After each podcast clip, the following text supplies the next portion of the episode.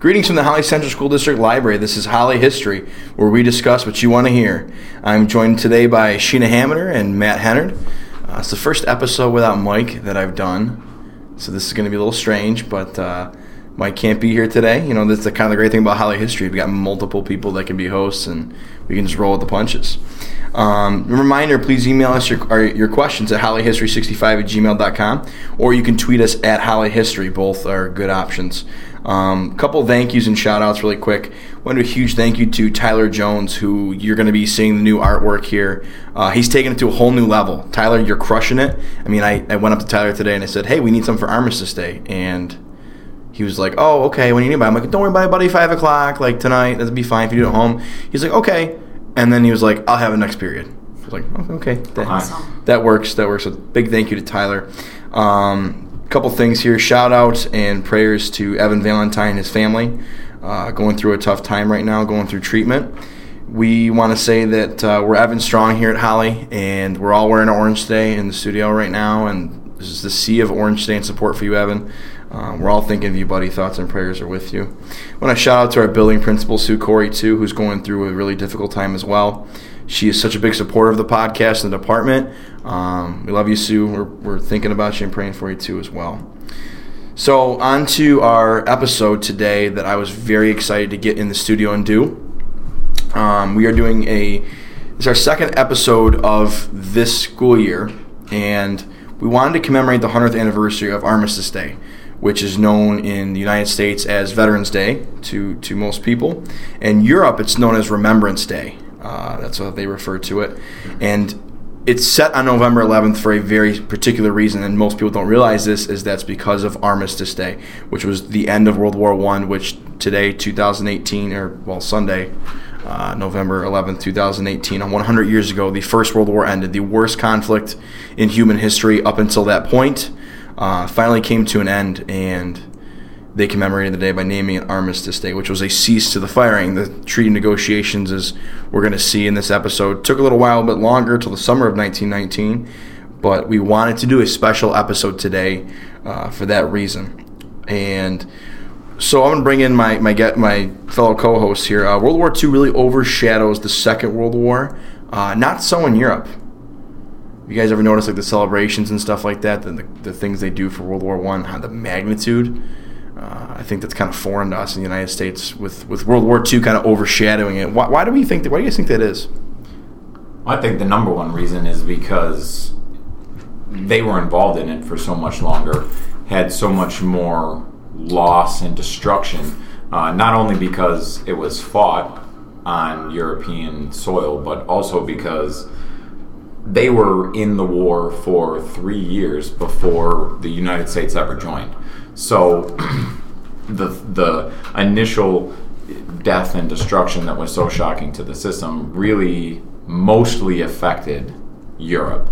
Uh, the U.S. comes in in, in mid to mid 1917 yeah and and like you just said by uh, november of 1918 the the war had at least come to a ceasefire. So and the thing is, they're not even that involved in the 1917. It's not really to like the summer right. of 1918 as the U.S. really in these large numbers. Right, they're just gearing up, gearing up yeah. in that initial stage. So they have less, really less than a full year of mm-hmm. really intense fighting that they're involved in, and so it does kind of seem like an afterthought sometimes and because of Pearl Harbor with World War II, because of the Holocaust with World War II, a lot of those things I think are more identifiable and more connectable to people in the U.S. That I just think World War II stands out more than World mm-hmm. War One. Shane, why do you think World War II stands out more than World War One? I? I agree with a lot of the things that Matt said about it. Um, I definitely think that we didn't see all of the, the tragedy and things of World War One as as closely as the, the people in Europe did. And, and, there's still parts of like the country you can't. Well, we're gonna get to this today. Still parts of the country in, in, in Europe and France and Belgium you can't go. There's there's large tracts of land. I mean, every now and then you read the news. A, a farmer will drive over a, a, buried ordnance from World War One and unfortunately meet his end. Right. Um, yeah, the scars. I mean, the scars left on the land from mm-hmm. trench warfare and things are are still there. You know, yeah. it's something that's in their face every single day. It's yeah. not something that we see. It's a similar idea to like the Pearl Harbor Memorial, right? Like that idea of you're standing in the actual place where where these kinds of things happen. That has tends to have a significantly more impactful effect on people. and we're going to get into those numbers later and everything. Uh, kind of as we, we go talk about the end of the war because this is really a two part show. We're going to kind of have a roundtable here, and then later on, um, going to go through some some of the aspects of the end of the war, which unfortunately you're going to have to hear just my voice for that portion. But um, this beginning part of the show is more of that that collaborative piece. So that that's a great segue to our first question: is what sticks out in your mind about the First World War? Uh, Matt, you want to start? Doesn't matter. Yeah, that's fine. Um, I would say the the thing that sticks out. I mentioned it right. I and I think it's probably the first thing that pops into anybody's mind when they think about World War One is trench warfare. Of course, just Yep. the the idea of trench warfare. Um, every movie that's ever depicts World War One, right? Anything you ever see, talk, hear about World War One, it's always trench warfare. And obviously, there's a good reason for that. The you know atrociousness and just the sheer casualties and foulness of trench warfare. You talk about things like trench foot. You talk about what life in the trenches was like. We talked about um, in our World Wars elective last year the idea of the battles are being fought in the same place Yep. in 1918 that they were being fought in 1914. Because And you have a this- static front. yeah, stalemate, just nobody's gaining. You're within the same few dozen miles or hundred miles of, of terrain. And so there's bodies and there's disease and there's all of these things that these men are living amongst. And so I think just the sheer to try to imagine what life would be like living in the trenches is almost unimaginable. Like you think about the worst possible thing you could think of, the worst hmm. pos- possible situation you could be in. Yeah. That's living in the trenches, and then, right, like you're in this worst possible situation, and then somebody says, "Okay, we're getting ready to go up over the top," mm-hmm. and you're gonna go up out of this trench into machine gun fire, knowing full well that the likeliness of you returning to that trench or making it to the other trench is very, very slim. I mean, besides just existing, right? Right. Just living in that Right. trench, just existing is hard enough. And you get the rats and Absolutely. all kinds of stuff. What about you, Sheena? What sticks out in your mind about World War One? Well, going off of what Matt had said, um, the other thing that stands out to me as I get a little older is just the age of these guys that were going through it, and to think that Wow. the people were suffering like that in those conditions, like 19, early 20s, mid 20s. A lot of them lied. And and it was just yeah About to their get age. in, Yeah, to get in, yeah. and um, the fact that you know you think about where you were when you were in your early 20s or what adversity you'd gone through and to think they were living in like these basically like a living hell for some of them for this time of their lives and how you know amazingly difficult that must have been at that age And I think that's true of most that's true veterans too. Yeah. And that I'm, I'm happy you brought that up because it's like that's something we forget. And uh, we brought in Andy Adderline a couple a couple times a few years ago, uh, World War II veterans from Niagara Falls, and, and he always spoke about how like you don't realize that you the, the be- our college years, right? The best years. I mean, Matt, you you gave up some of those years a little later on. Uh, you had the college experience in the military. You know, um, your husband, Sheena. You know, we- these these in the, the years that I was in college. You know what I mean? You know, doing doing college things, getting education. I'd always reach finals time, and I would always think about how people always complain about finals and social media. I'm like, I'm I'm sure that sure some of my friends who are in the service would love to have just a final exam right now and then go home and see their families after the semester's over. Um, I think that's a really good perspective point. Uh, I wrote down kind of as I was thinking about the loss of innocence that World War One brought the world. I think the world that went to war in 1914, the world that the world that came out of the war in 1918 were two totally different things. In 1914, you have you still have a 19th century ideal, right? An 1800s ideal walking in of this romanticism that war is this glorious adventure. I think World War One wipes that away completely. Even if you look at the, the, the literature that comes out, right, the Lost Generation, of the United States, Ernest Hemingway, uh, and, and his cohort of writers, excuse me, really just completely changed everything. Um, World War One lost the innocence of Europe. It changed the way people looked at war. It changed the way people looked at the world. And you know, you if you read these guys' accounts in different works, like now it can be told, it ushers in that modern age of warfare where we're cynics about war. You know, look at uh, I think it's the precursor to when you look at things like Vietnam um, and, and the draft riots and the protests and things like that. I think World War One ushered in that age of modern warfare where war is not a game anymore. Uh, the full power of industrial states now goes to war. So for me, that's what that's what I put down was the, the loss of innocence always stood out in my mind. And that, but that wasn't before I kind of became World War One a, a, few years ago.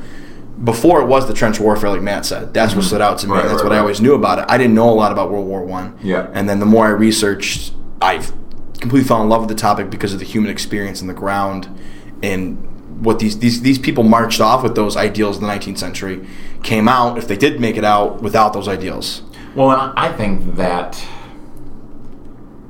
we do see that every you know world war ii gets kind of a, a pass on that because yeah. everybody knows that you know world war ii happened for some very specific reasons and there were some very noble causes yep. of World War II. Whereas World War One, you know, when you really dig into the causes of it, are really just a, a matter of powers in Europe wanting to yeah. assert their position in the world and thinking of war in that romantic way. Oh, we're going to go off, we're going to win some glory, we might win some territory and some status. And the rude awakening that came with the new industrial militarized nations that were Europe now mm-hmm. were yes an, an, awakening to the people of Europe of wow war isn't a game a game it's, it's not, not, something to be done to yeah. win glory it's, march off trade swords and people go yeah. people people by the millions die and that is something that should be avoided in the future mm-hmm. and that as much as that may not seem like the case sometimes today, we don't feel the pain of millions of losses in this yes. country. European nations don't feel the pain of millions of losses anymore because when they are going to war, it's either the new military technology that's available or just the sheer fact of the places where wars are happening are not industrialized, modern countries. You can say what you want about the value of human life. But Europe, when European and Western nations don't feel the impact of millions and millions of losses, yes, individual families feel lost, right? Individual. You don't want to minimize that, right? Yeah. You never want to minimize that, but on a grand scale, from a governmental idea of using warfare as a tool to accomplish a goal, World War One kind of stops all that because it's mm-hmm. like this is this is not what it used to be. This is not what we thought it was, and we just lost tens of millions of, of young men right? And and civilians and women as well right? Mm-hmm. everybody children whatever. But millions of people lost for what? For what purpose? So that somebody could come out with a little higher status well i think that's a good comparison to the united states and europe too. If you look at casualty numbers in both world wars this is not to minimize loss in the united states if people lost a loved one like world war ii for example. But the united states the casualty numbers we'll, I'll get into later. The U.S. has been very good in every conflict it's fought in for the most part at minimizing those numbers. Again, not minimizing the loss of anyone um, in, in any of those conflicts, but the U.S. is very, very good at trying to save lives of their own soldiers. And we'll get into the numbers of that a little bit later on too. So you kind of get put things in, puts a lot in perspective as to why the First World War isn't as big for us, and it's huge for countries like France, Britain, Germany, uh, when we really uncover that. So we kind of came up with six things you should know about the First World War. Um, and the first thing I think that's on everybody's mind that everybody kind of understands is that it sets up the Second World War. Uh, the conditions laid out by the Treaty of Versailles and the surrender laid the foundations for Adolf Hitler in the Second World War. Any either you two want to speak to that?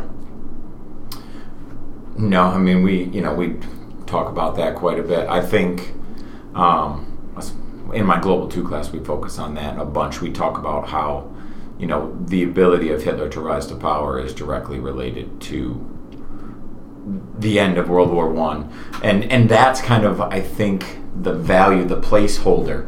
World War One almost becomes a placeholder for us in the U.S. of well, how did how did Hitler come to power? Well, World War One, there was all this kind of mess that was left at the end of World War One, and Germany was kind of left in this weakened state. So, I, I guess that that is pretty much the basic thing that everybody, at least in this country, knows about World War One. Well, and it's kind true. of caused World War Two. and Oh, it's, true, definitely and, and people need to, yeah, and, it, right? and and that's why I think I put it number one is because you got it's like you got to check that box. yeah, And you got to just point out that that's there. And the, the First World War, uh, one of the biggest consequences is it sets up the Second World War. The reparations put on Germany, the punishments put on Germany, the loss of territory. And I heard a historian once say these are like legitimate gripes the German people have from the Treaty of Versailles. And if it wasn't Adolf Hitler and you don't get his idiosyncrasies like Nazism and all that, somebody else would have filled that vacuum. Oh, Had it not yeah. been. Shane, do you think somebody else would have filled that vacuum if it wasn't Hitler?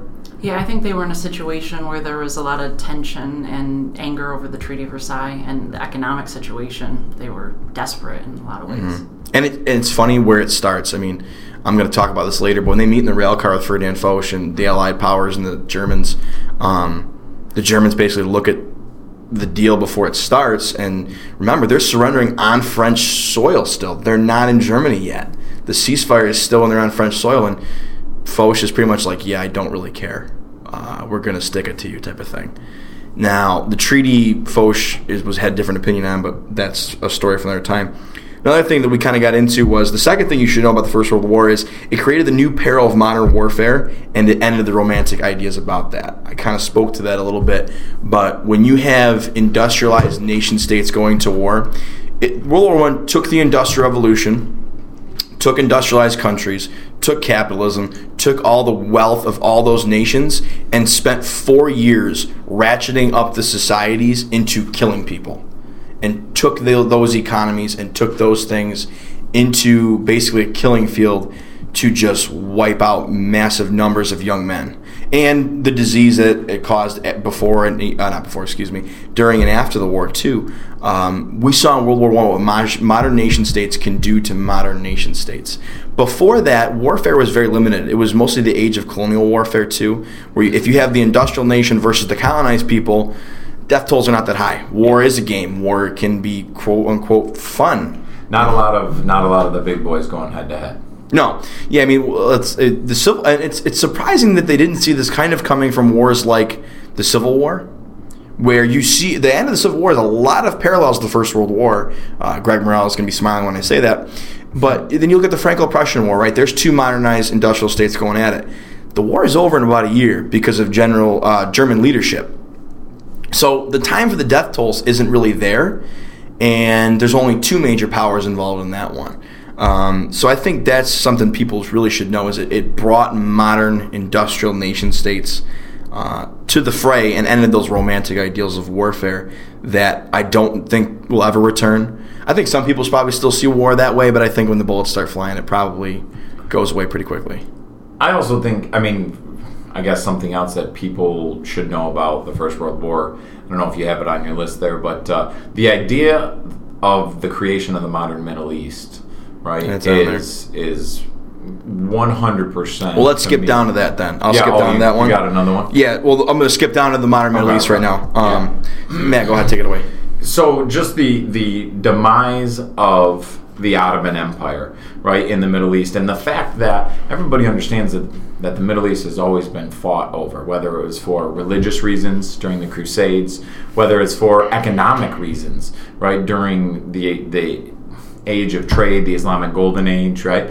But the reality is that an Islamic power has controlled the Middle East for almost a thousand years. What's a foreign idea to Right. us? Yeah. Right. And so they they are controlling and flourishing, and everybody has always wanted the that land. Like I said, whether it be for religious or economic reasons, and now that land is up for grabs because the Ottoman Empire gets involved in World War One and meets its demise. Right. The Ottoman Empire ceases to exist during World War One, and now all this coveted land that that has been fought over for centuries is now essentially in the possession of colonial powers, France and Britain. Mm-hmm. And the decision on what to do with that land, how do you consider the people who live there versus the economic and religious interests of other groups around the world, people who feel like they have an entitlement to that land or entitlement to the resources that exist in that land.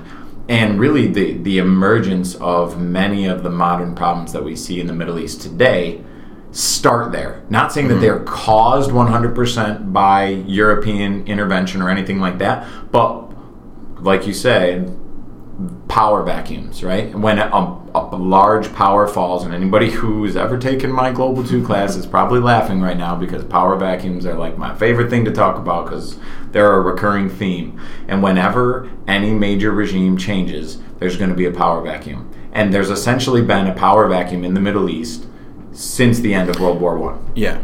And a ruler rises, and if somebody doesn't like them, they get rid of them, and another one exists.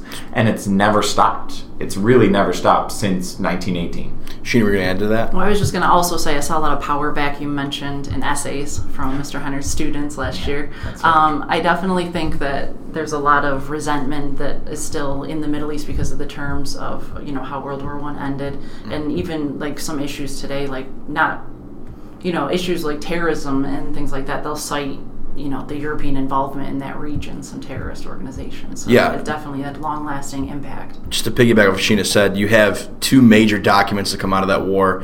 Um, the first being the Balfour Declaration, which was leaked uh, with in, in late war time period to suggest that the British and the Allies were open to establishing a homeland for Israel. So that that's one of the big and let's face it, that's one of the major conflicts that dominates the second half of the 20th century. The Arab-Israeli conflict Yeah. dominates the mid and Yep. late. and the essence of that is born in the ashes of World War One. The other one is the Sykes-Picot Agreement, which uh, is a meeting between a French and a British diplomat, um, Mark Mark Sykes and uh, Georges Picot. Uh, towards the end of the war, in which they appear to be dividing up the Middle East for the spoils of the war, it's leaked when the Soviet Union rises at the end of the war, which there's another one we're going to get to, and uh, so that's kind of leaked later on in the war. Sykes-Picot has been cited by ISIS and other groups as like European dominance. Now, the debate over how much Sykes-Picot really should be to blame is that's up for an argument, especially because you have a lot of active people in the Middle East. Um, we spent a large t- portion of our class about how you have uh, Lawrence of Arabia there with uh, with oh my gosh, it's escaped me with Faisal and um, uh, the Sharif. In the names are just Ibn Saud. Ibn Saud, Ibn Arabia. Saud is another one, and how these guys are also vying for their own kingdom. So it really isn't just all the European powers. Um, there's the the the Arab players are there, very similar to we kind of compare to Native Americans in the United States.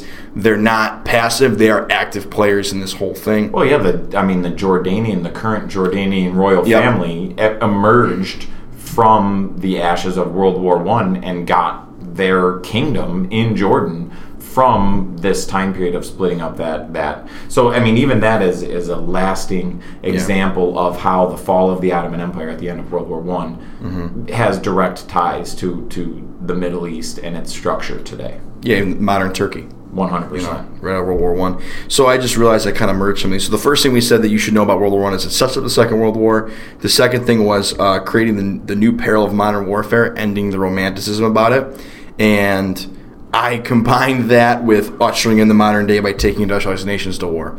So actually, we have four things. So you got ended romanticism, sets up Second World War, modern nation states go to war and establish the modern Middle East. There's four things you need to know about World War One. We got two more for you.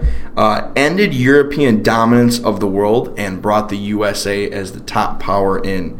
Uh, I heard some Dan Carlin in Hardcore History. I feel like I pillaged so much from him. I feel bad about this. He compared it to like a vacuum. There you go, Matt. Vacuums. a vacuum from London sucking out all of the old wealth from Europe because the British are the ones that underwrite the first two years of the war pretty much, and along with the French. By the time they go broke, the Americans are the ones underwriting the Allies, Well, and the, the wealth is just being pulled from London to New York. And by the end of the war, the financial center of the world goes from London to New York. Which resource was it that we were looking at? I can't. Oh, it was the debt. It was from um, it was from a foreign Foreign Affairs magazine. Published it like in nineteen the nineteen twenties, and it was all about basically how are we going to get paid back Yeah. for all of this uh, these expenditures in the war. The one writer referred to the um, United States as a country of war profiteers. That's not entirely wrong Has if you think about it. changed?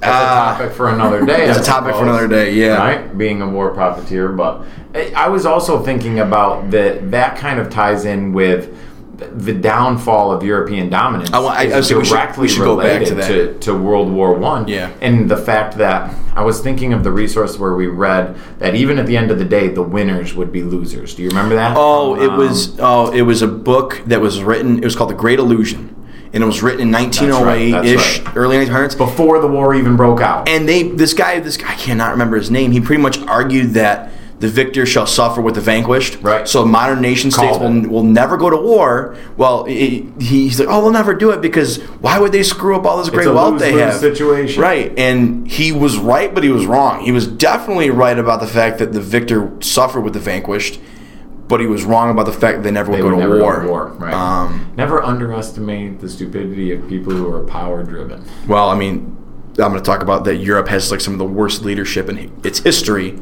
at that point. At that point, that's very true. Um, but it ended European dominance. We never see Europe rise again the way that it was. I mean, in, in 1914, the United States, somebody compared the United States to having the amount of like power on the world stage. I mean, definitely a regional player in the Western Hemisphere, but not really an international On player to a stage. super ex- extreme. Um, which is why there's jingos in the United States clamoring for that because they want us to be like Europe, but there's not this great drive for it.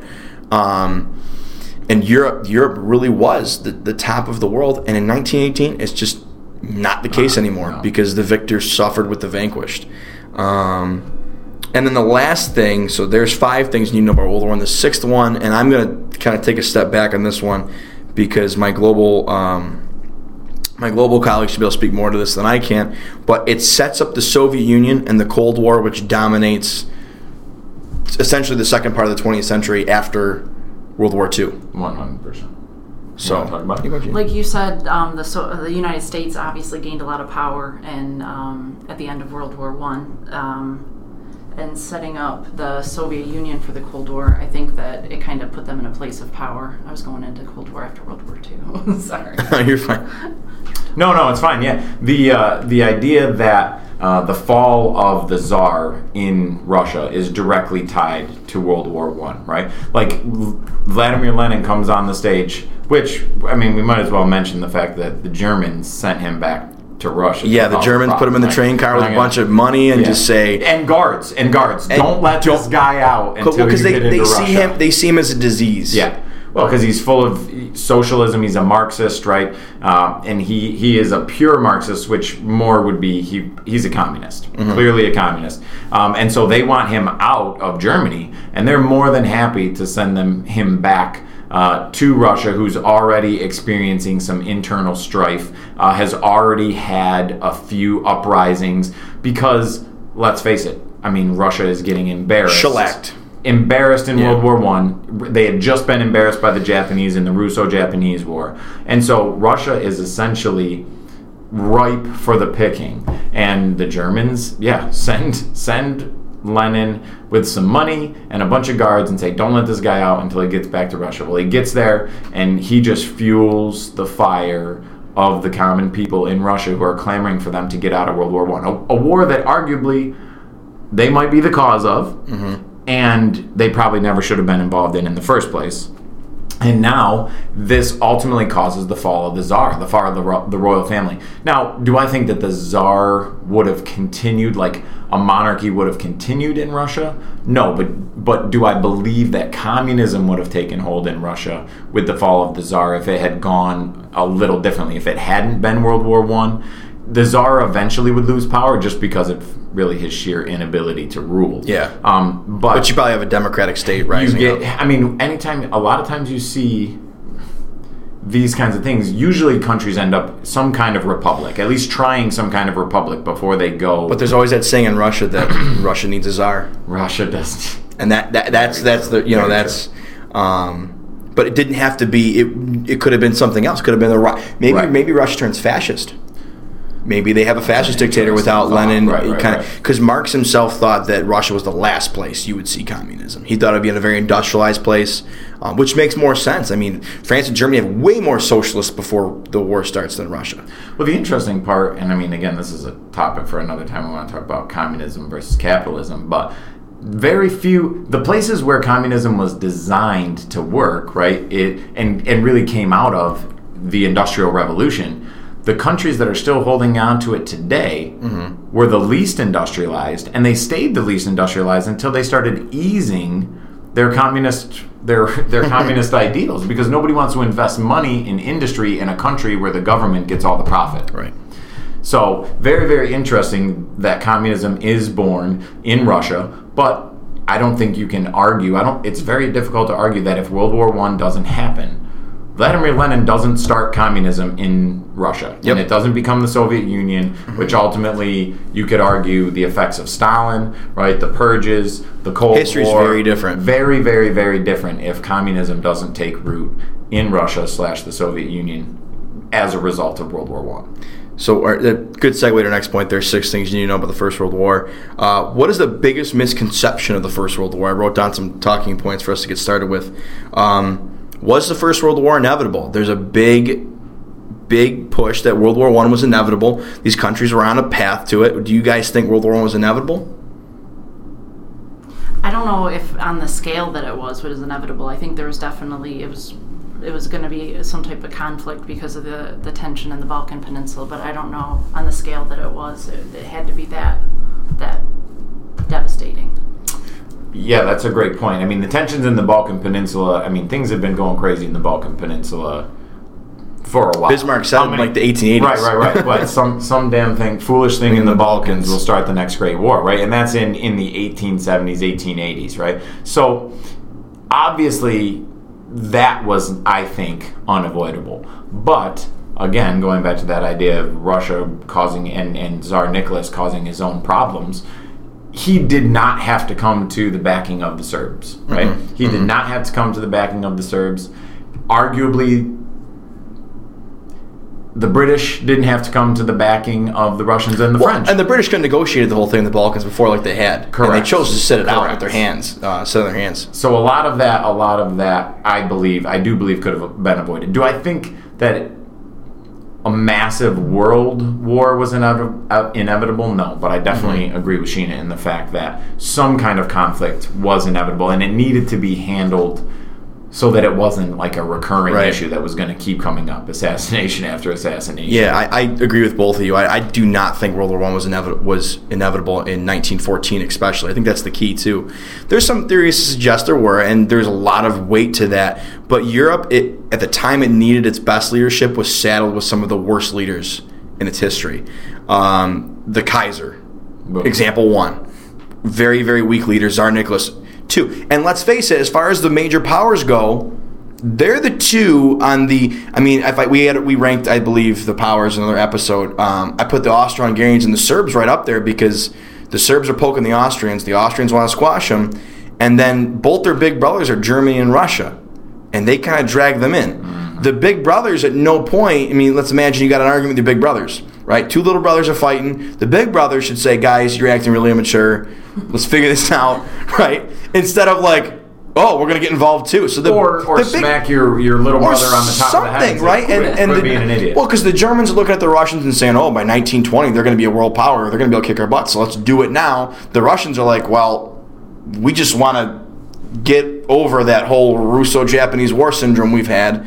Um, Well, let's talk about the interesting part about those being the two weakest leaders, and they just so happen to be related, right? Something yeah, about yeah, yeah, pool, yeah. right? Well, in Britain, Britain is the other one. That's true. Yeah, that's that's that's. well, like you just said, they should have negotiated, and they didn't. Yeah, I, I, mean, there's some interesting pieces there. So yeah, we can all kind of agree that was not inevitable. I think the second biggest misconception of World War One is that it wasn't all trench warfare. right? The first year of the war, 1914, pretty much open warfare. It doesn't look that different than the Civil War, with machine guns and modern artillery. And then 1918, Scary. also, excuse me, 1918 at the end last year of the war is also out of the trenches. Right, tanks. And and it's tanks, and it looks almost like pre prototypical blitzkrieg. It's an all arms war. Mm-hmm. Right. Advocating with you know planes, machine guns, and everything. So um, there's a conception that it's all trench warfare, and and it's it's almost like stalemate all the time, and that's not really the case. Um, and it's not a coincidence that 1914 the casualties are the highest, and 1918 the casualties are the highest. It's actually the trenches that save a lot of life, as weird as that sounds, in the middle years of the war. Uh, going along with trench warfare, uh, you guys might be able to you know have more information about this. But there's kind of my students kind of had this question of like how long were the guys in the trenches? Am Oh, I yeah. right that they didn't stay there? No, for they cycled them periods out. Of time they would cycle them in. Yeah. So it wasn't like the whole war. They were right in the front line trenches. There was a process to cycle them in. And, And there's a there's a big debate as to what's worse. okay. being cycled out or staying there. Like they talk about the friendship Verdun, Absolutely. and it's like if you it was like an eight day cycle or something like that. But if you're if you're there right and you get to leave and go on leave, you don't want to go back. it's almost like that thought of going back is worse. Like the soldiers are like don't just leave me there, just leave me there. Don't. Okay. There's almost so that's that's something the soldiers actually talk a lot about Okay. in their in their diaries, which is I don't know. I couldn't imagine. I couldn't imagine being there, having to leave, and then knowing you have to go back to that. That Well, would be awful. because here's the deal the, it's like this in any any conflict or combat right especially when you're new into the military. I can remember you know flying out getting prepared to go you know deploy uh, to a combat zone. And the military does a really good job of rah-rahing and getting you like all hoorah'd up you know and, and ready to go and do what you got to do. But once you've been into that experience you get battle fatigued, right? And you're you're used to living in that area of operation. You're used to living in that environment. Mm-hmm. It's not what you thought it was going to be, but you deal with it because you have to. You almost forget about the comforts of home mm-hmm. when you're in that situation. Being exposed to the comforts of home for just that brief time eh, although it is a reprieve, right? It had to. I couldn't imagine when I was when I was deployed. I, I never. I wasn't gone. I was only gone for about nine months, so I didn't have the opportunity uh, to be, thankfully, gone long enough to have a break in the middle and come back, right? But I do know, right, that John was Oh yeah, that was the worst. He left around Thanksgiving, and then April he came home on leave and was home for two weeks. And yeah, by the end of that two weeks, it's like Right. I, Yeah, c- I couldn't imagine having to get myself the the level of hoorah-ness, we'll Oh, say, yeah. right, when you leave to go back after you've already been there is significantly different than it was Absolutely. on your first trip out. Yeah. Because you know now what you're going back to. That's and I'm, I'm happy you both can provide firsthand insight to that. That's huge. Um, the next piece want just the, kind of brief on this one. The next one, uh, biggest miscon- another big misconception of World War One is the generals were butchers. They didn't understand what they were doing, and they just didn't care about the lives that were lost. That's a huge conception. Uh, is often there's a joke that not a joke, but a, a, a remark that a German general made that the British fight like lions, uh, and then his colleague said to him, "Well, lucky for us, they're led by donkeys." Um, I I'm definitely a pushback against that narrative. Peter Hart, in his book *The Great War*, spends like almost a whole book at different points arguing that that wasn't the case. Um, these guys were born in the 1850s and 60s, yet using modern industrial technology. What did you think was going to happen? Right. They were leading what was the military thought of the time. Right. Right. And The they're just question is- experimenting. And so, and Peter Hart talks about this. What works on Monday, then the Germans figure something out, to stop what you did new, and then it doesn't work on Friday. You know, he talked about that in uh, an interview he did, and I'm like, oh, I didn't even think of it that way.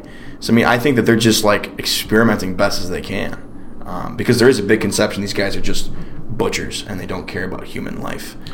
Yeah, it's that idea again, the idea of the new warfare being completely It's a science. foreign to everybody. It turns into a science. Absolutely. It used to be just guts and glory, and now it's no. This is Right. not how we do things anymore. strategy, Logistics. One hundred percent. Logistics is something that I don't think people understand. The, Mm-hmm. the logistics that it takes to, to fight a war. Army marches on its stomach. Yeah. And then the last misconception about uh, the First World War is that it's it's it's just a springboard to World War II, and that's all it is. Um, and I think we spent a lot of the last segment where we talked about the six things you need to know. We almost just proved our argument that World War One is not merely a springboard to the Second World War. It is a separate conflict. I would argue the most important event of the 20th century um, because of what it it sets up and establishes. Um, so we won't spend any more time on that. We kind of already You can proved that to argue you. too that I mean, honestly, it's the opposite of a springboard to World War II. Is World War II even really a separate war? I mean, you could get Mm-hmm. No, it's just whole- one long It's co- just one yeah. long giant. And I agree, it's a 20-year with a- halftime. with a twenty-year right halftime. Exactly. So uh, my my colleagues will be leaving me here in a minute as we get into some of the armistice stuff that I'll take you through. Uh, but I want to ask them one final question. And why is remembering World War One so crucial? Uh, Sheena, we'll start with you. I think it just shows us how quickly things can escalate. You think that things are somewhat stable and somewhat modern, and then you know, with a couple couple decisions and people joining in, it just progressively gets worse, and how peace is kind of fragile, and we have to be aware of you know diplomacy and trying to figure out um, how to handle conflict. The other thing is like all the World War One vets are no longer around, mm-hmm. and we're keep, we're moving on and on forward, and it's kind of becoming more abstract because we don't have a bunch of videos of it. We don't have you know as many sources as we do with modern technology. So it's really important to understand it and be able to to relate to some of those things and not have it be lost in history. You make the best points. I, I, I just those are things that my mind is never on and the first one, how quickly things can spiral out of control. Like right. JFK had all his guys read The Guns of August when it came out. Barbara talking about the first months of the war and how quickly things spiral out of control because like I don't want this to happen. Right. And then the Cuban Missile Crisis happened, and they kept referencing the Guns of August the whole time, and it's so yeah, Sheena, that was awesome, Matt.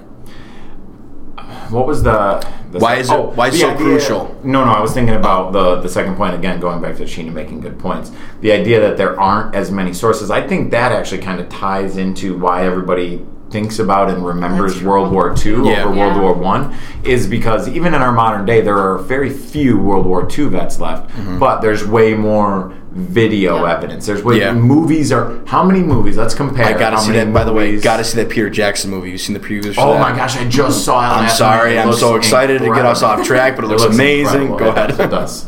But the idea that there is so much more modern footage because of technology from World War II than World War One.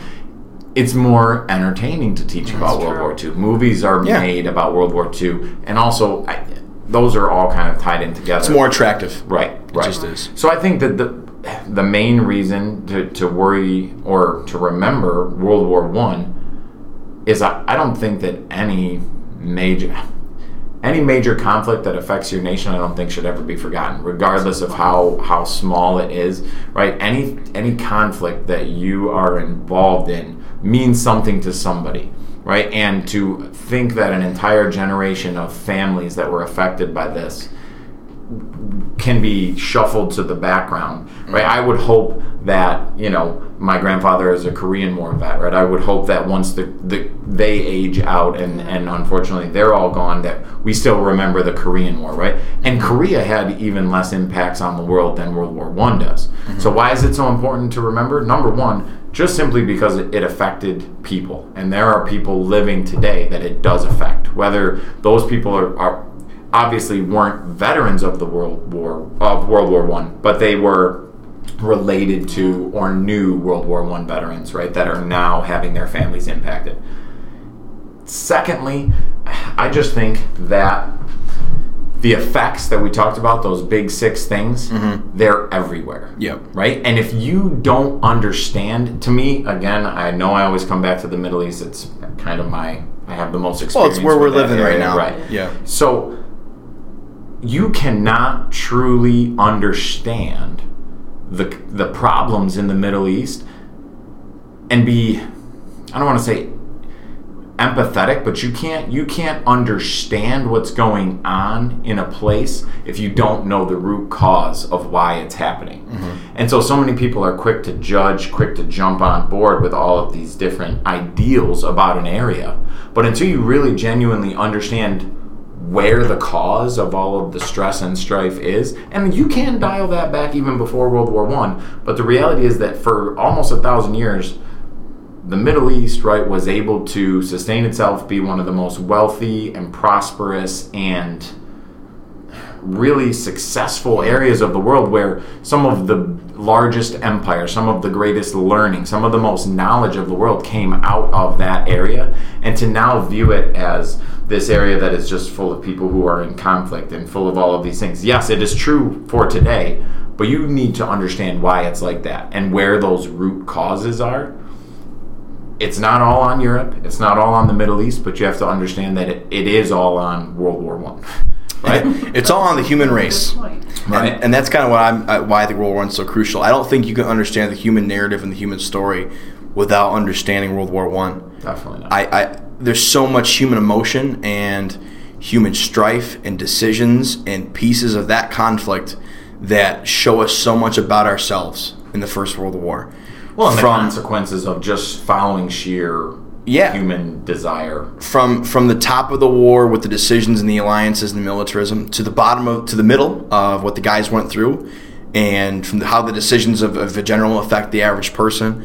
I, I just don't think there's a a better conflict to help us understand who we are as a, as a species and a race than the First World War. I I don't think there's a better uh, learning ground. So, with that being said, uh, thank you to my two colleagues for joining me today. Uh, now, unfortunately, listeners, you're going to have to listen to me explain some pretty crazy stuff about Armistice Day and the final hours of the war. So, thank you guys. Thank you. I learned a lot talking to you guys. Thanks. Thanks for having us. say thanks to my colleagues again for the uh, the first half of that episode. That was great. Bouncing ideas off each other like that is is the best way that we like to format this podcast. Um, but now, unfortunately, you get to listen just to my voice uh, as I take you through the kind of like the, the final hours of the war and some of the things we want to get across to you. We like to think wars wear down towards the end, but World War One, on the other hand, ramped up completely. Some of the worst casualties of the war, the most amounts of death, will happen in 1918 as things open back up again like they were in 1914. In particular, the United States, which I'm going to pay special attention to, took some of their worst casualties at the end of the war. The United States really is not fully involved in World War One until late summer, er, I say early summer 1918, and then throughout that fall as they approached the armistice on November 11th at the end of the war. But by late summer, early fall of 1918, where we're at in the war, to give you some context, the Germans had their last gasp of early spring offensives and sort of their last punch to try to win the war before the United States could have any significant amount of troops there um, in the spring of 1918. A number of offensives that really were just devastating to the Allies. And the Germans gained a ton of ground. Uh, and the general and the high command, uh, people like Erich Ludendorff and Paul von Hindenburg, understood this was Germany's last effort, their last gasp. Before, uh, if, if they were going to win the war, it was now or never. Basically, they could not continue to go on with the, the Allied blockade by the British. Uh, supplies running low. They'd already knocked Russia out of the war at this point, so the Germans are really trying to end the war, get the best uh, the best deal possible, and see where they could come out at the end of it. In particular, the German home front was completely beaten down. The British blockade had done so much damage, and there's a lot of estimates on blockade deaths uh, in the war for the Germans, but there's really no way to know for certain. Um, we, I'll have the civilian casualties for you for the whole war by the end of the episode, but there were socialist move, uh, movements and communist movements popping up in Germany. Germany had a large population of socialist um, socialist rhetoric prior to the war, and even in the early years that you know, I mean, Marx himself, Karl Marx was German, Friedrich Engels. Uh, there's really kind of the the early nest of socialism and communism, and the German home front being so beaten down, everything going towards this war effort, and women in particular. There's there's riots over over the prices of bread and certain goods that you know um, Germany has just been going through things in the home front that other European countries, unless you're Russia, had not had to go through. Maybe a Serbia. Uh, certainly, the United States, Britain, and France were not experiencing the kinds of things that Germany and Russia was, in large part due to that British blockade, that that strangle-like strategy that was just uh, slowly wearing Germany down to the end of the war. In particular, last few months of the war, Peter Hart called it uh, Armageddon-like. He compared it to the you know Armageddon, the end. Uh, in August to November of 1918, Peter Hart's a British historian, but he talks about how 1.2 million men served in the British Expeditionary Force, and 360,000 of those became casualties. That's astonishing, in not even a year of warfare. Uh, it's just murderous open warfare, tanks in the open, artillery in the open. I can't imagine being one of these guys if I've made it through the trenches of you know 1915, 16, 17 to make it to 1918 and basically be told we're going out in the open. Especially if I've if I've survived the German uh, offenses of 1918 already. I couldn't imagine that kind of warfare. And uh, all these generals are still learning, but really the end of World War One, 1918, you're beginning to see early World War II tactics, early forms of blitzkrieg with tanks, airplanes. Uh, they've come for a long way in this war. uh, machine guns, all sorts of things, just the modern war. The German leaders, back to their perspective, Hindenburg and Ludendorff and others, really hoped for an armistice, an end of the fighting temporarily, and saw as, as a necessity by October. Um, the black day of the of the German army was in the summer already, as Ludendorff called it. It was really clear that Germany, after their offensives kind of petered out, they really, really wanted to hold on as much territory as possible and try to um, get the best peace deal they could. But their hopes were to carry the war on into 1919, uh, carry it on one more year, get the best peace deal possible, or get that, that most favorable peace in 1918. However, the Allies, on the other hand, had no illusions of that, especially the French and the British. They've invested so much in this war, lost so many men, that they wanted nothing but an absolute victory. The United States is a little bit divided. The United States military sides with the British and the French. They want that absolute victory. They really want to see Germany crushed. Whereas Woodrow Wilson is kind of the wild card in this whole thing. He's the president of the United States at the time. He's the guy that kept the U.S. completely neutral uh, the beginning of the war while really underwriting the Allied cause and clearly playing, uh, you know, being neutral only in name, not in action, supplying the Allied powers uh, the entire time. And so he really wants to see the best peace deal possible, and we'll kind of get into sort of what he wants. Sort of give you a timeline here for the German leadership. Uh, Erich Ludendorff is really the one pulling the strings along with Hindenburg, but it's mostly Ludendorff. He's a wonderful general. His star rose quite quickly in 1914 in Belgium, and then uh, basically knocking out Russia in the east. So he really is seen as the the, the great German, uh, the great German leader, and he loses his son. Um, late in the war and begins to kind of suffer some mental breakdowns, and he'll actually resign the command on October 26, 1918 uh, before that, Bulgaria, another uh, Central Power German ally, dropped out on September 30th. The Ottoman Turks, uh, four days after Ludendorff's resignation on October 30th, quit the war as well, surrender. And then the the real the real black day here is that Austria-Hungary agrees to their ceasefire on November 3rd, and that really signals that Germany's just done. Um, there's no real way they can win this war. They're still fighting on soil they've taken, which is a big part of the after-war narrative we'll get into with Adolf Hitler. But they're not they're not on German soil yet. They're still fighting on foreign soil, and that's a big big piece of this conversation. Now, all this fighting that is taking place at the end of the war, since we had a static front for much of the war, is taking place in war-torn areas that have been fought over for four years. Uh, the Germans have booby trapped them. Um, and there's just so much carnage that, excuse me, if you're a soldier fighting in this area, you are living with the the bodies and the the uh, the carnage from 1914, 1915, 1916, 1917, and now 1918. Um, the trenches are a place of absolute just death. And this this this piece of Europe will never be the same. You can see the scars of the war today. You go look at pictures of Verdun the Somme. You will see massive craters. You'll see that they're pulling up ordnance from World War One still all over France and Belgium.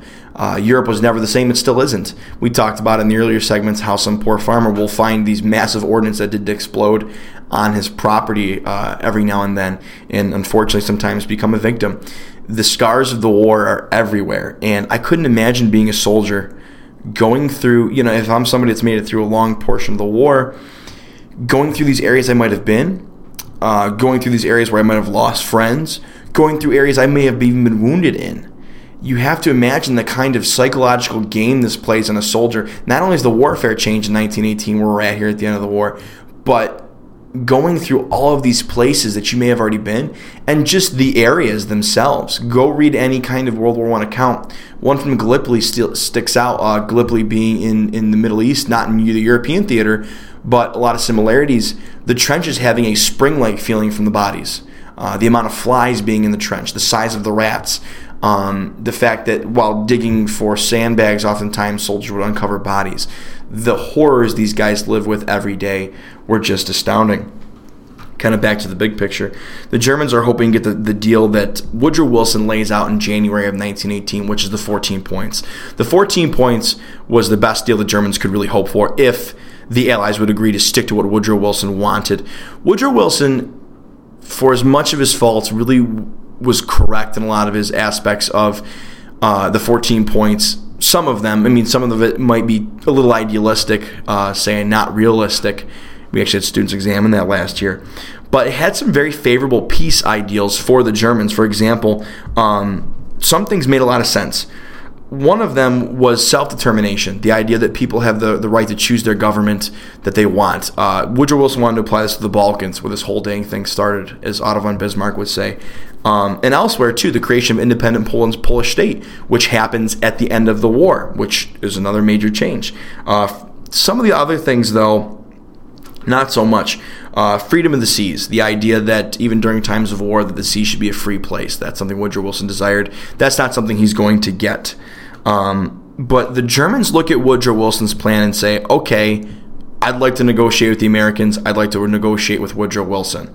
That's the best peace deal they can get. Now, in the East, they've already knocked out Russia. They've already gotten the Treaty of Brest-Litovsk, which gave them tons of tracts of land in Russia and in the East. Um, they probably would lose it under Woodrow Wilson with the whole self determination thing, but they can live with that at that point. The Germans are trying to get the best deal possible, basically coming to the table saying, look, we're still on French and Belgian soil. We're still here. We're not a defeated army. We should get some kind of decent deal. Whether or not that's going to happen is remains to be seen from their eyes. Um, but Britain and France really want no part of a lot of what Woodrow Wilson has to say. They've paid a heavy price. I'll get to the casualties later. Um, their wealth has been drained from their countries. I mean, the French, for God's sakes, have lost in the in the first couple weeks of the war. In three days, they lose seventy five thousand men killed, not just casualties, killed. Two hundred fifty thousand casualties total. Boom. That's more men than the British sent over in the beginning of the war. Okay, in the Battle of the Frontiers with Germany. The the Germans and, and um, excuse me, the French and the British are not really willing to sit there and forgive the Germans and allow uh, Woodrow Wilson to sweep in when the when they see it as the Americans haven't sacrificed that much and don't really deserve the same place at the negotiating table as the British and French have. They're really looking to make sure Germany cannot do this again, cripple them as much as possible. Back to Germany besides the socialist elements uh, taking hold in, in German civilian life, you have the German Navy that is going to go into mutiny towards the end of the war. Some in the German High Command want to send uh, this excellent German Navy, by the way, who was built up enough to challenge the British on kind of like a final ride, almost as like a final play to see if they can knock out enough British ships, maybe break the blockade. And the German Navy sees that the war might be coming to an end and says, not me. I'm not doing that. And they actually mutiny. And actually, uh, there's a lot of socialist propaganda even in the Navy for the Germans at the time. So you're really even seeing the early uh, Soviet Union here take hold and later on the Cold War. So they're not, and German soldiers in general are not really willing to go on any offensives. Not that Germany's in a position to do so, but they're going to defend and they're not going to let the Allies get into into um, Germany but they're not going to be going on any attacks anytime soon, and they're not listening to their officers with the same amount of authority that they would have early in the war. So by November 10th, three days after initial talks uh, opened between the Allies and the Central Powers, the Kaiser Wilhelm II uh, abdicates and leaves the throne of Germany, fleeing to the Netherlands. Uh, the official abdication, though, did not come till the 28th. So by that point, it's very clear how this thing is going to shake out uh, by November 10th, even after negotiations opened early on November 8th all this time this these things have been coming up uh, are happening people are still dying the initial talks opened uh, somewhere in the time period from November 7th to November 8th, mostly on November 8th, 1918. More on that later, but but people are dying up into the last minutes of the war, and I'm gonna I'm gonna kind of drive that point home with some casualty numbers. But I've talked a lot about Europe. I want to get to the U.S. perspective and this surprising story that I didn't even know a whole lot about. From the U.S. perspective, John Pershing, he's the head of the American Expeditionary Force, John Blackjack Pershing.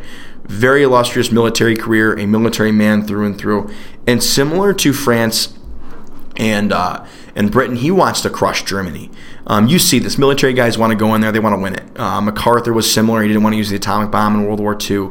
He's one of those guys that's a tough, hard nosed gentleman, wants to go in, wants to win this thing the right way so this doesn't happen again the main example of this, and this is where we get into the crux of the conversation with the armistice. Pershing orders the crossing of the Meuse River, and, and I wish I could put orders in quotation marks, orders the crossing of the Meuse River, which is just after the main Argonne offensive has happened in 1918 in the fall, on the evening of November 10th. Now, we understand, we pointed out, November 11th is Armistice Day. That's the day the firing stops. He wants to order the crossing of the Meuse River on November 10th, well into the morning of November 11th, which is the day that the ceasefire will take place. A year later, Pershing and other officers will come under fire, pardon the pun, not a very good one, for being part of this. They'll go through congressional hearings and have, uh, you know, be on the hot seat for this. And I'm going to get into some of the figures now, but the families are going to have some questions as to why this happened. Pershing, in his testimony, claims that he really didn't know the extent of the armistice and wanted to keep the heat up on the Germans till the very end. Now, there's some absolute truth to that. And I'm not trying to tarnish the, rep- uh, the reputation of Pershing or other any other American general here, but Foch, the Supreme Allied Commander Ferdinand Foch, who was the he was French general, um, did tell the Allies, "We want the heat on the Germans till the very end to get the best deal possible to end this war." Totally understandable strategy. Um, to what extent that we can look at what happened here in 1918 in the Meuse River with the Americans, I don't know. We'll have to kind of sort through this, and that's kind of for you to decide. But Pershing was very clear that he did not understand the armistice negotiations and what extent the, the ceasefire would be if the fire would, would resume. That is probably a bit of an, um, I don't want to use the word fallacy, but a little bit of a beating around the bush of Pershing. Pershing knew full well what that armistice was going to entail and what position the Germans were in. History has really shown us that. I'll take you to Armistice Day. Um, November 11th, and officers were notified in the American Army around between 5 and 6 a.m. that an agreement was signed, but that it uh, was not going to take effect until 11 a.m., the 11th day, the 11th hour, where we get that expression from. This leaves a lot of wiggle room uh, for officers to sort of go with the flow and see what they're going to do. Now, some officers chose to keep their men safe. In fact, uh, the lar- a large number of American officers and British and French said, "We realize where we're at. Let's just not do anything dumb these last few hours and get to the ceasefire." But you also have officers who are looking for reputation, looking for glory, and particularly Americans have not been there that long, and they're going to use this time for that. Now, crossings of the Meuse were continuing through this whole time. To give you some numbers now, the U.S. sustained 1,100 casualties in the few last hours of the war, with around 320 of those being deaths. Not the last day alone, there's more than that. I'm talking the last few hours, 320 deaths. In the full 24 hours before the end of the war, there were approximately 3,000 total U.S. casualties. The Meuse, what happened was you had a bunch of bottlenecks. Um, they had to, the Marines had to cross this river and, on these pontoons, and it basically creates choke points that the Germans could put their machine guns on. And it turned out to not go very well for the Americans. And as you can see, you know, we're looking at 1,100 casualties the last few hours, 3,000 in the last 24 hours alone. And these crossings were ordered. Many of the families wanted to know why their loved ones died. I could not imagine being one U.S. soldier died at 10:59 a.m. a minute before the ceasefire. If I'm one of the families of these guys, I'm going to have questions to ask too. You know, why why will I not see my loved one be and they died hours before the end of the war? Again, to be fair to American high command and military, a lot of the deaths, um, excuse me, a lot of the commanders try to keep their men as safe as possible. That is true. But some did not, and the crossing of the Meuse went forth anyways. I have some quotations here and some uh, testimony from the actual uh, hearings before Congress. The first one I'm going to read to you is an exchange between Congressman Oscar Bland and General Fox Conner. Okay, and I'm going to read this to you from a, from an article I obtained about the the final hours from the war. So, in the beginning, uh, Congressman Oscar Bland is going to be speaking. Quote. How many generals did you lose on that day?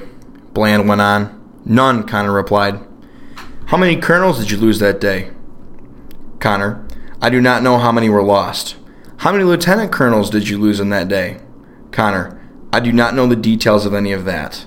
I am convinced, Bland continued, that on November 11th, there was not any officer of very high rank taking any chance of losing his own life.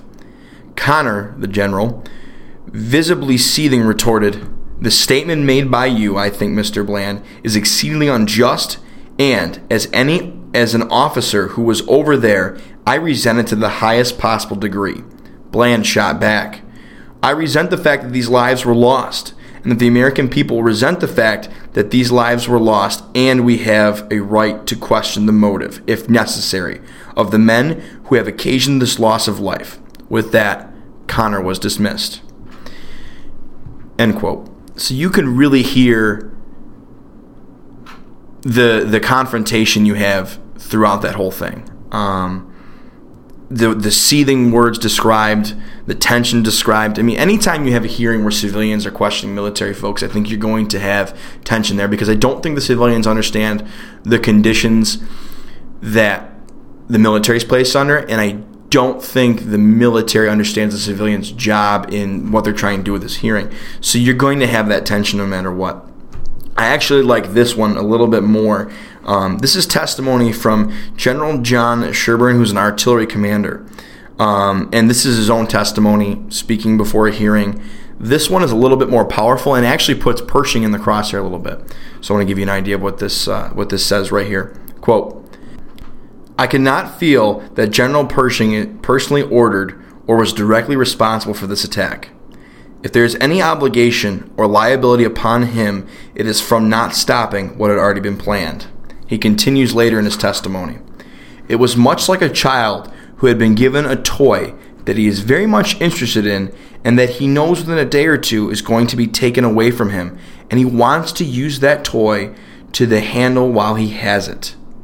A great many of the Army officers were very fine in the way that they took care of their men, but there were certain very glaring instances of the opposite condition, and especially among these theorists, these men who were looking upon this whole thing as perhaps one looks upon a game of chess or a game of football, and who were removed from the actual contact with the troops. End quote. I mean, right there you have a very, very um, just seething indictment of Pershing and some of the other generals that uh, John Sherburne puts forth. I mean, if we heard that in any committee today, I think Americans would be very shocked. Um, but at this point, patriotism in the U.S. is very high. Support for the Army is very high. Uh, a very positive outlook of the war. So I don't think testimony like this is going to carry much weight, as you're about to see, especially as I get into some of the other uh, the facts about the testimony. Nevertheless, 3,000 American casualties in the last day, hours of the war. Um, you know, hundreds of those being deaths, people that will not go home to their families. Um, eventually, the committee wound down, as all congressional committees do, by January of 1920, and, and the politics really set in at the end of it. The committee was originally intended to investigate only economic findings, find any economic wrongdoing, but a wave grew into um, investigating the final hours of the war, which is the testimony you just heard. Now, Democrats at the time are supporting Woodrow Wilson through and through. Woodrow Wilson's a Democrat um, and the hopeful adoption of the Treaty of Versailles and support for the U.S. joining the League of Nations. So politics are about to come in here. The Republicans in the committee were the ones that were very tough on the generals. Bland being Oscar Bland being the one that I uh, referenced in the Fox Conner testimony. So the Republicans of the committee were actually attacked by their Democratic counterparts as unpatriotic. Why are you questioning the military? They did a great job. We won the war. It's over. Um, what does it matter now? That kind of attitude. And, and the Democrats had, I think, on their side public opinion in a lot of cases. There's a high amount of patriotism, pro US sentiment, um, anti German sentiment in the United States that no one is really going to be willing to listen to the Republicans in this committee. So the original report actually found there was unnecessary waste of life in the final hours of World War I, plain as day. However, that report was not the one that was uh, the final draft. And uh, the Democrats successfully struck that language from it. And this narrative of the, the final hours of the loss of life at the end of World War I on November 11th, on the day that we are going to be approaching the 100th anniversary, was somewhat forgotten. Uh, modern historians have really brought it to light, but uh, there was a large loss of life in the last hours of the war for the United States that most Americans do not realize even happened, me included until recently. Back to kind of the worldview. Ferdinand Foch, the Supreme Allied Commander, wanted to make sure Germany could not carry the war into 1919. there's certain argument to be made that Pershing was simply doing his job and the Americans were doing their job, responding to the commands of Foch. That we don't want to see this war drag out any longer. If we fight hard till the end, we'll all get to go home. As unfortunate as those who died in the final minutes of the war. There's an argument there to be said that's the correct narrative. Okay, but I doubt that the families of the U.S. soldiers that were lost in the final hours crossing the Meuse would agree. Following the ceasefire, uh, Germany had two weeks to dismantle its entire Navy, Air Force, and Army. Uh, you can imagine the logistics behind that. This is an army that before the war will march off millions of men and still had many men under their command. Uh, but Germany will be crippled relatively quickly at the end of the war. Boom, right there. Uh, we begin to now see the seeds of the Second World War being sown. This is the part that I think also gets kind of lost in the historical record, but the British keep their blockade on the Germans. They keep that blockade on until June 28th, 1919. That's when the Treaty of Versailles will be signed, which many argue is one of the worst treaties in history. Um, some will argue the opposite, that it wasn't that bad. I'll leave it at that to historians to debate that topic. Um, but that the Treaty of Versailles is signed June 28th, 1919, and the German civilians are still feeling the sting of that blockade from November 1918 till June 1919, nearly July. Um, caused th- that blockade caused a great many civilian casualties throughout the war, uh, and you'll be it's illustrated in the final casualty numbers of World War One.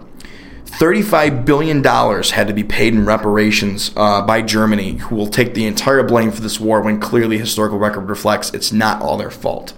Um, and they just paid that final bit off in June of 2010.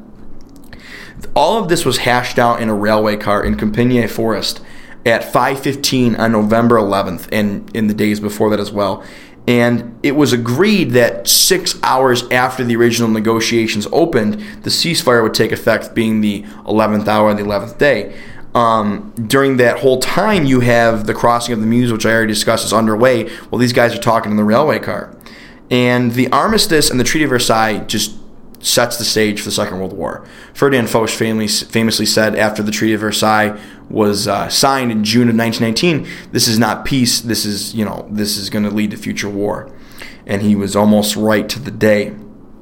Um, it begins the lost cause ideal we see the German army sowing in the 20s and 30s that that Germany could have won the war that Germany should have won World War One, that they were the most powerful country. They were they were never pushed back to German soil. They were merely stabbed in the back by the politicians at home, the socialist elements at home, and eventually they would blame the Jews uh, for this in through Hitler's Nazi propaganda. When in reality, um, Jewish Germans made up one of the largest contingent of per capita soldiers serving in the army and dying. Um, the Jew, uh, German uh, the German Jewish contingent years after the war would be very clear about that through their own uh, issuing newspapers and, and, posters and own public ad campaign that they were very much involved in the First World War, despite German investigation to somehow prove that they weren't involved in the war.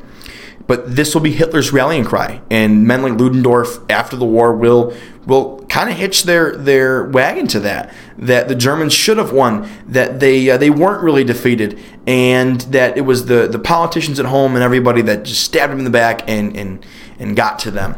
Um, when in reality, the German army was soundly beaten. Had the war continued in 1919, it would have been more useless loss of, of, of life. The Americans would have taken far more casualties, being the really the last country truly standing. I mean, the British were at their wits' end in 1918 too. They really could not have gone on much longer. The French in 1917, uh, they're having mutiny problems, and the men are refusing to go over the top. They'll defend France to be sure, but they're not going to go anywhere in the offensive. Um, the Germans were soundly beaten, and I think a lot of the German leadership saw the writing on the wall and wanted to get things at home under control with all the socialist elements rising up as as as well. But yet again, it sets that narrative for Adolf Hitler and those in the military and others after the war that we were merely stabbed in the back. And if we did it right and we weren't weak, we could have won. At the negotiation in that rail car, the German negotiating general actually complained to Foch uh, about some of the terms, and the Germans seemed to want to end the war earlier, start that ceasefire sooner. But Foch, I think, and many historians agree, wants to keep that pressure on excuse me, wants to turn that knife, wants to keep the pressure up. And he replies to the German general essentially, very good. uh, w- literal words there that Foch says. This rail car, by the way, um, will be blown up by Hitler in World War II. Before he blows that rail car up, he is going to make sure that the after he takes France in that uh, six six weekish period after marching over the French, that he makes everybody sit in the same seats and makes France sign their peace treaty and their surrender in the same rail car. It was displayed for a time in Berlin, but they blew it up when you know the Germans were pretty clear that uh, they were not going to win the war in World War II. This armistice is basically a halftime into World War II. The Treaty of Versailles, the negotiations, and the the attempts of the French, not really attempts because they succeeded, the French and the British to stick it to the Germans and make sure they cannot rise again, creates the seeds for the Second World War. A little bit about the death tolls of World War One. Absolutely catastrophic, absolutely astonishing numbers. Uh, warfare prior to this time never saw anything like this. Uh, Two million Germans. Uh, these are military deaths only, by the way. Two million Germans will lose their lives throughout the war. 1.1 million Austro-Hungarians. 770,000 Turks, 87,500 Bulgarians, 2 million Russians, and the Russians quit the war in 1917. So they're out a year early, but still 2 million Russians will die. 1.4 million French soldiers, 1.15 million British soldiers, 650,000 Italian soldiers, 116,000 Americans. And that number may seem small, but we were really only, as the United States, involved the last few months of the war on a full scale. That's still a very high number when you think about it. Uh, and you compare it to other wars in U.S. history to be only involved for a few months and take those kinds of casualties. The Serbs were not on the list that I had, but um, I believe some crazy number like one in three or one in four Serbs will die uh, of men, male military age throughout the years of the war. 950,000 civilian deaths related to the war. Those are due to military, you know, bombs, bullets but another 6 million died to war related famine and disease. Mind you, this, these numbers are not even taking into account the Spanish flu, which will ravage the entire world made by the conditions of World War I for years after. Uh, historians estimate the death toll of the First World War anywhere from 17 million to 19 million. This was Armageddon for the world and absolute destruction for the world, as Peter Hart said in the final chapter of his book, uh, The Great War the, it was it was a completely difficult time for everyone involved. Difficult is the wrong word. Um, there are no words to really describe. I could not imagine being a family member or anyone uh, that had to go through this. It's not well. It's not, World War One is not as well known as World War Two, um, but World War One is far more deadly than the Second World War if you remove the Eastern Front from the Second World War. If you remove the Eastern Front from the Second World War, more people died in the First World War, uh, and yet it is overshadowed by the Second World War. The U.S. in World War II, to also put this in perspective, loses just under about 500,000 um, killed in the Second World War, which, if you compare it to the nations of World War I, wow. I mean, we look at like the Germans 2 million, um, the French 1.4, the British 1.15 million, the, the Russians 2 million, right there on the millions. The United States in World War II loses just under half a million in the, uh, similar time frame of conflict. This is not to minimize the loss of anyone, right, or their fighting or their service in World War II. But as Americans, I think I said this earlier in the program, we don't have as good of an idea what that continental warfare was like for Europe and to pay the price of some of these nations. This is why World War I is so significant to European countries as in, in, the United States, it just isn't as as followed. Uh, certainly, we did not fight as long in it. We did not pay as high of a death toll and price as these other nations. But still, it deserves worth remembering the United States because I think of the global factor that World War One had, as opposed to the the U.S. factor. On the final day, November 11th alone, uh, Armistice Day, 100 years ago, 11,000 men died approximately on all sides of World War One. 11,000 men on the final day.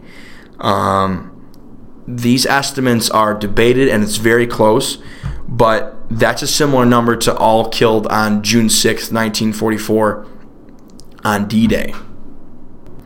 D Day is a very um, not celebrated is the wrong word, but a very uh, you know solemn U.S. remembrance commemorated in this movie Saving Private Ryan for the United States, and the idea that on the final day of the war, you know, on D-Day they're fighting to end the war. This is the final day when the end is, is pretty, the outcome is pretty obvious.